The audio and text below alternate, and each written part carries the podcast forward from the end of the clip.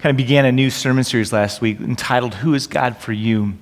And the whole premise of the series is ultimately this, that because we live in a largely biblically illiterate culture, um, because even people in church sometimes, when things go wrong in their life, they instead of running to God, they run away from God.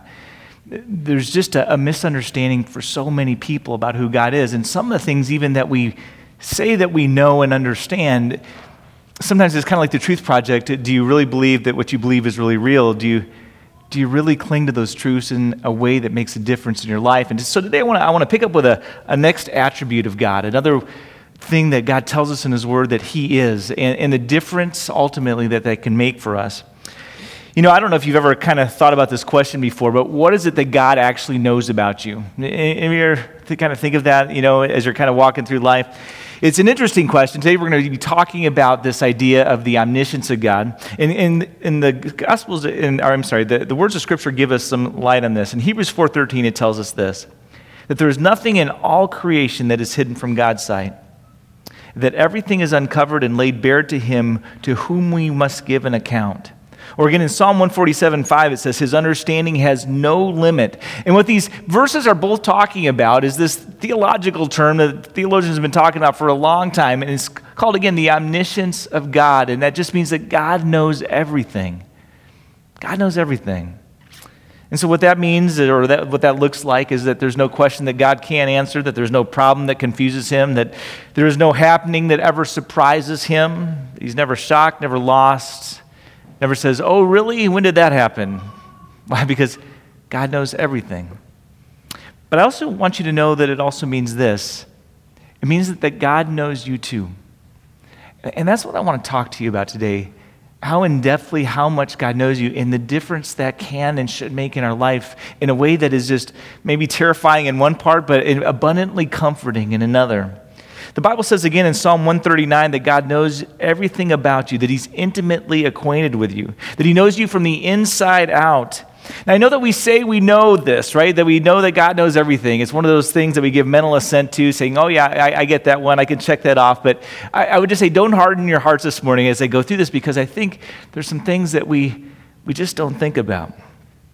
I would say it is very fair to say, even though we know this is true about God, there's times in our life, there's a lot of times in our life that we don't act like it. If we truly believe that God was watching us behind closed doors, would we still do the same things that we do?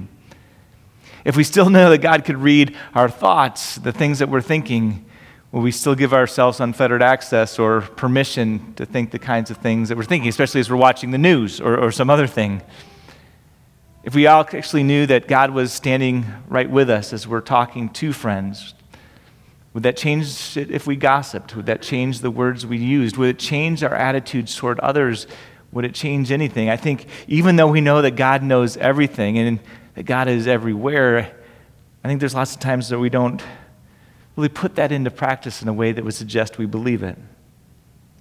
And so today I want to do a little reminder, some at least four specific areas uh, in your life that God just knows. And again, the way that should impact us in different ways. And one of the first things, and this is the scariest one of all, but one of the first things that God knows is He knows all about your faults and your failures. He knows all about your sin.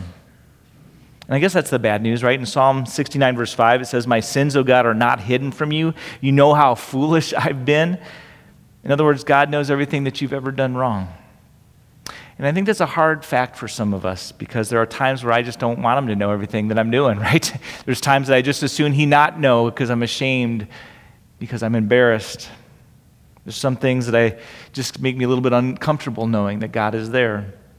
And it's a little uncomfortable for me at times to realize that I don't have any secrets from God, that He sees through me, that He sees and knows everything about me. Why, again, because there's some things I just wish He'd rather not know. But I'll say it this way, but wonderfully, that is not the case. You think, well, how could you say that? It'd be way better if you didn't know certain things. He would think way more of me than I actually am. But I'll say, wonderfully, that is not the case. And the reality of Scripture tells us that I don't have any secrets from God, and neither do you, that God knows everything. And yet, even though He knows everything, Scripture testifies that He still loves you. C- can you comprehend how amazing that is? We know a little bit about the two people running for president, and nationwide we have a disgust At times you see hatred. At times you see judgmentalism. We know a little bit about their lives and we condemn them roundly. God knows everything about us. Would we fare any better if we were running? If everything was exposed now to the press? If all our thoughts were now caught on videotape? Would we do any better? It's an interesting thing. God sees everything, and the most amazing thing is he says, I still love you. I loved you enough to send my son to die for you. I love you. Proverbs five twenty-one, it says, for a man's ways are in full view of the Lord, and he examines all his past. So the fact is you always have an audience as you're walking through life. Nothing you say is ever off the record. God is always watching. You're always on stage. There is no secret closet to which you can put things in. Everything you think, everything you see, everything you feel, everything you do, God sees it all. And he knows all about it. That just means last night when you were on your diet and you did one of those midnight refrigerator raids and you went to the refrigerator and you opened up the door, and Satan knows what he's doing. He's just mean. He has this little phrase for us when we're opening up that door, about to do something wrong. He says, nobody will ever know. Sweet, nobody's ever going to find, and then you go ahead and do it. We do the wrong thing. We take the cake. We do whatever it is, you know. And then right after we do that, he has another little phrase for us. Anybody know what it is? Everybody's going to find out. They see, they're going to see the slice that you took out of the cake. Everybody's going to find out. Everybody's going to know. And all of a sudden, we start operating in fear. What if my parents find out what I've been doing? If my wife or husband? What about my boss? What if the I R S finds out? And we worry. But here's the reality. All has already been found out. God already knows, and he's the one who counts. He knows it all. He knows all your faults, all your failures. He's already seen it. He saw it when it was happening. That should send chills down some of our backs. And so when we confess to things, him to things that we've done wrong, he says, I know. I was there. And the thing and the reason why God wants us to do that is so that we can finally admit what he already knows is true. So we come to grips with the depths of what we had done, that we confess it to him, that we cling to Jesus and find a new way forward. But he already knows. And yet what's so striking about that is that so many of us try to hide stuff from God. You start thinking, well, what's the response if I really believe that that's really true? The response should be being honest with God. He already knows. Just admit it. The Bible says, if we say we have no sin, we deceive ourselves, and the truth is not in us. And so he says, just admit it. You're not fooling anybody. You're only trying to fool yourself so you don't have to deal with it. Stop trying to pretend. Just say, God, I was wrong, and I'm sorry, because he already knows everything about you. He knows all that you've done wrong, and yet the Bible still tells us that he loves you anyway. It's dumbfounding to me. And so when I admit all this stuff to him, it never changes the way he feels about me, because he already knows and he loves me and he loves me unconditionally. And that means I don't have to fake it. That's the gift. That means I don't have to pretend. That's the gift. In Proverbs twenty-eight, verse thirteen, it says, cover-ups never work anyway, especially towards those that counts the most, God. And so one of the first things we learn about God is that he knows everything, all of our faults and failures, and he still loves you. God gives us more in his word, too. It says, God knows all your feelings and frustrations. Psalm thirty-one seven, it says, you, God, have listened to all of my troubles and have seen the crisis in my soul. But yeah, I can't tell you how many people I've talked to that are going through this or that, and they say, man, nobody understands what I'm going through. Pastor, you don't understand what I'm going through. This is too hard. You don't understand my pain. And that may be true, but God knows. He knows your feelings and your frustrations. It says he sees the crises in your own soul. In Psalm fifty-six six, it says, you know how troubled I am. You have kept a record of my tears. In other words, there's no hurt that goes unnoticed. There's no tear that falls unnoticed. He sees it all. He sees and knows when we're hurting, when we feel isolated. And when people get stuck in these places of hurt and, and just sorrow or whatever it might be, they start feeling very lonely. You don't get it, man. You, you've never been through anything like this. Maybe there's been a death in the family, a divorce. Maybe you gotten fired. Maybe there's been a sickness. And we all feel so alone, and we think nobody can understand the way I feel. Nobody can tell the way I feel. Nobody feels this pain that I'm going through. But again, God knows. He understands your hurts, your feelings, your frustrations. And it says in Scripture, he always cares. In Psalm one oh three, thirteen and fourteen, he says, he is like a father to us, tender and sympathetic, for he knows that we are made of dust. He's our creator, and he's sympathetic to our hurts and to our and, and to your hurts. And not only does he see, right, he cares. And here's the other thing, God understands why they happened. He knows the causes, the reasons, the things that brought you to this point, why you're suffering, why you're struggling in the way that you are. He sees how it all fits together. The Bible says he understands because he made us. And, and I'll tell you, that's significant.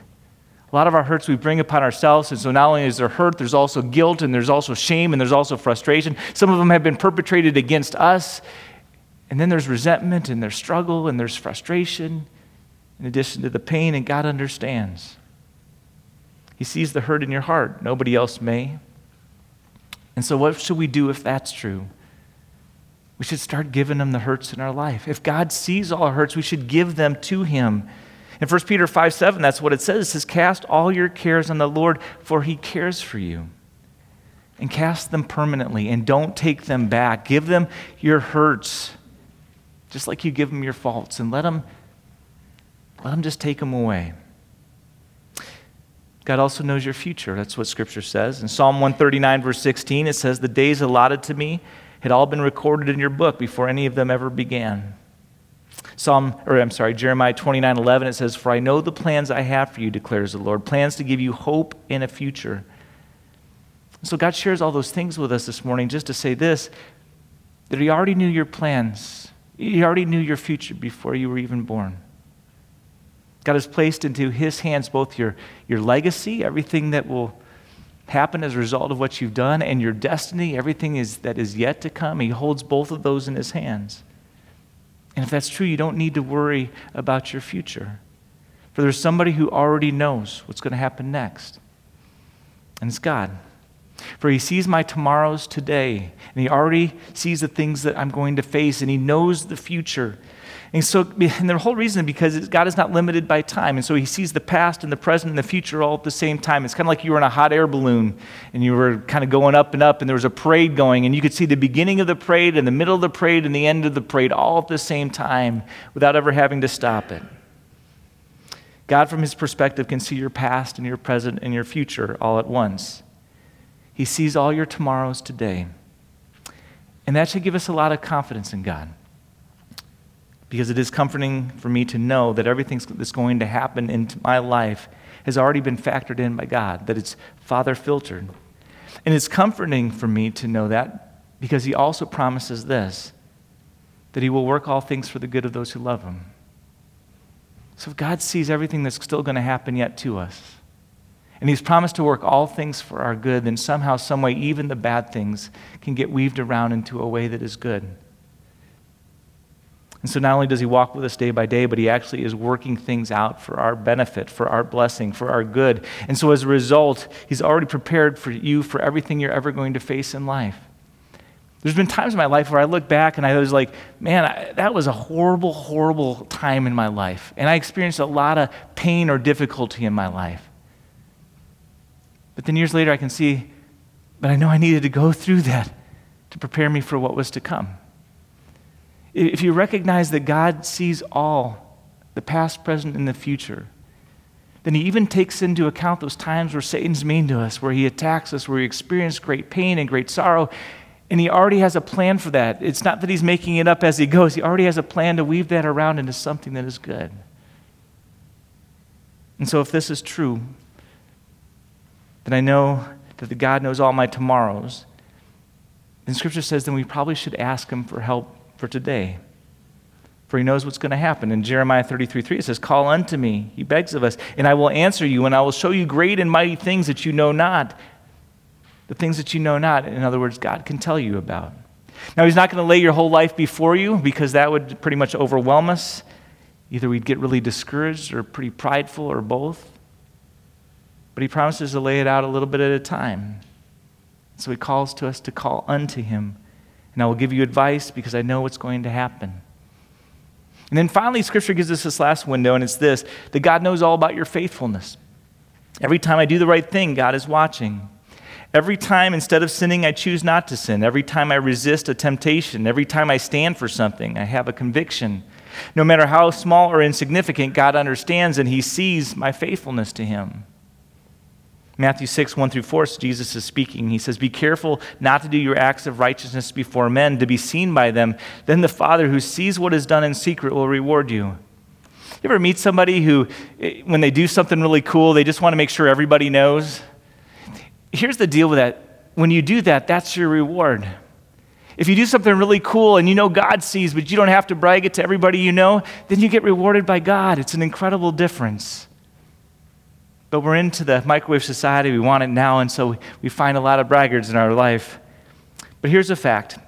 Every good deed will be rewarded. And it'll be rewarded no matter how insignificant or how small, regardless of whether anybody else saw it or not, because God always sees. Every encouragement you give to other people, every word of compliment that you give to your children, every time you do a thoughtful act for your husband, every time you pick up around the office when it's not your job, every time you set up chairs in the church or stuff bulletins, every kind thought, every act of courtesy, every time you had an opportunity to gossip and you didn't, every time you had an opportunity to be critical and you weren't, that you were positive instead of negative, God sees it all.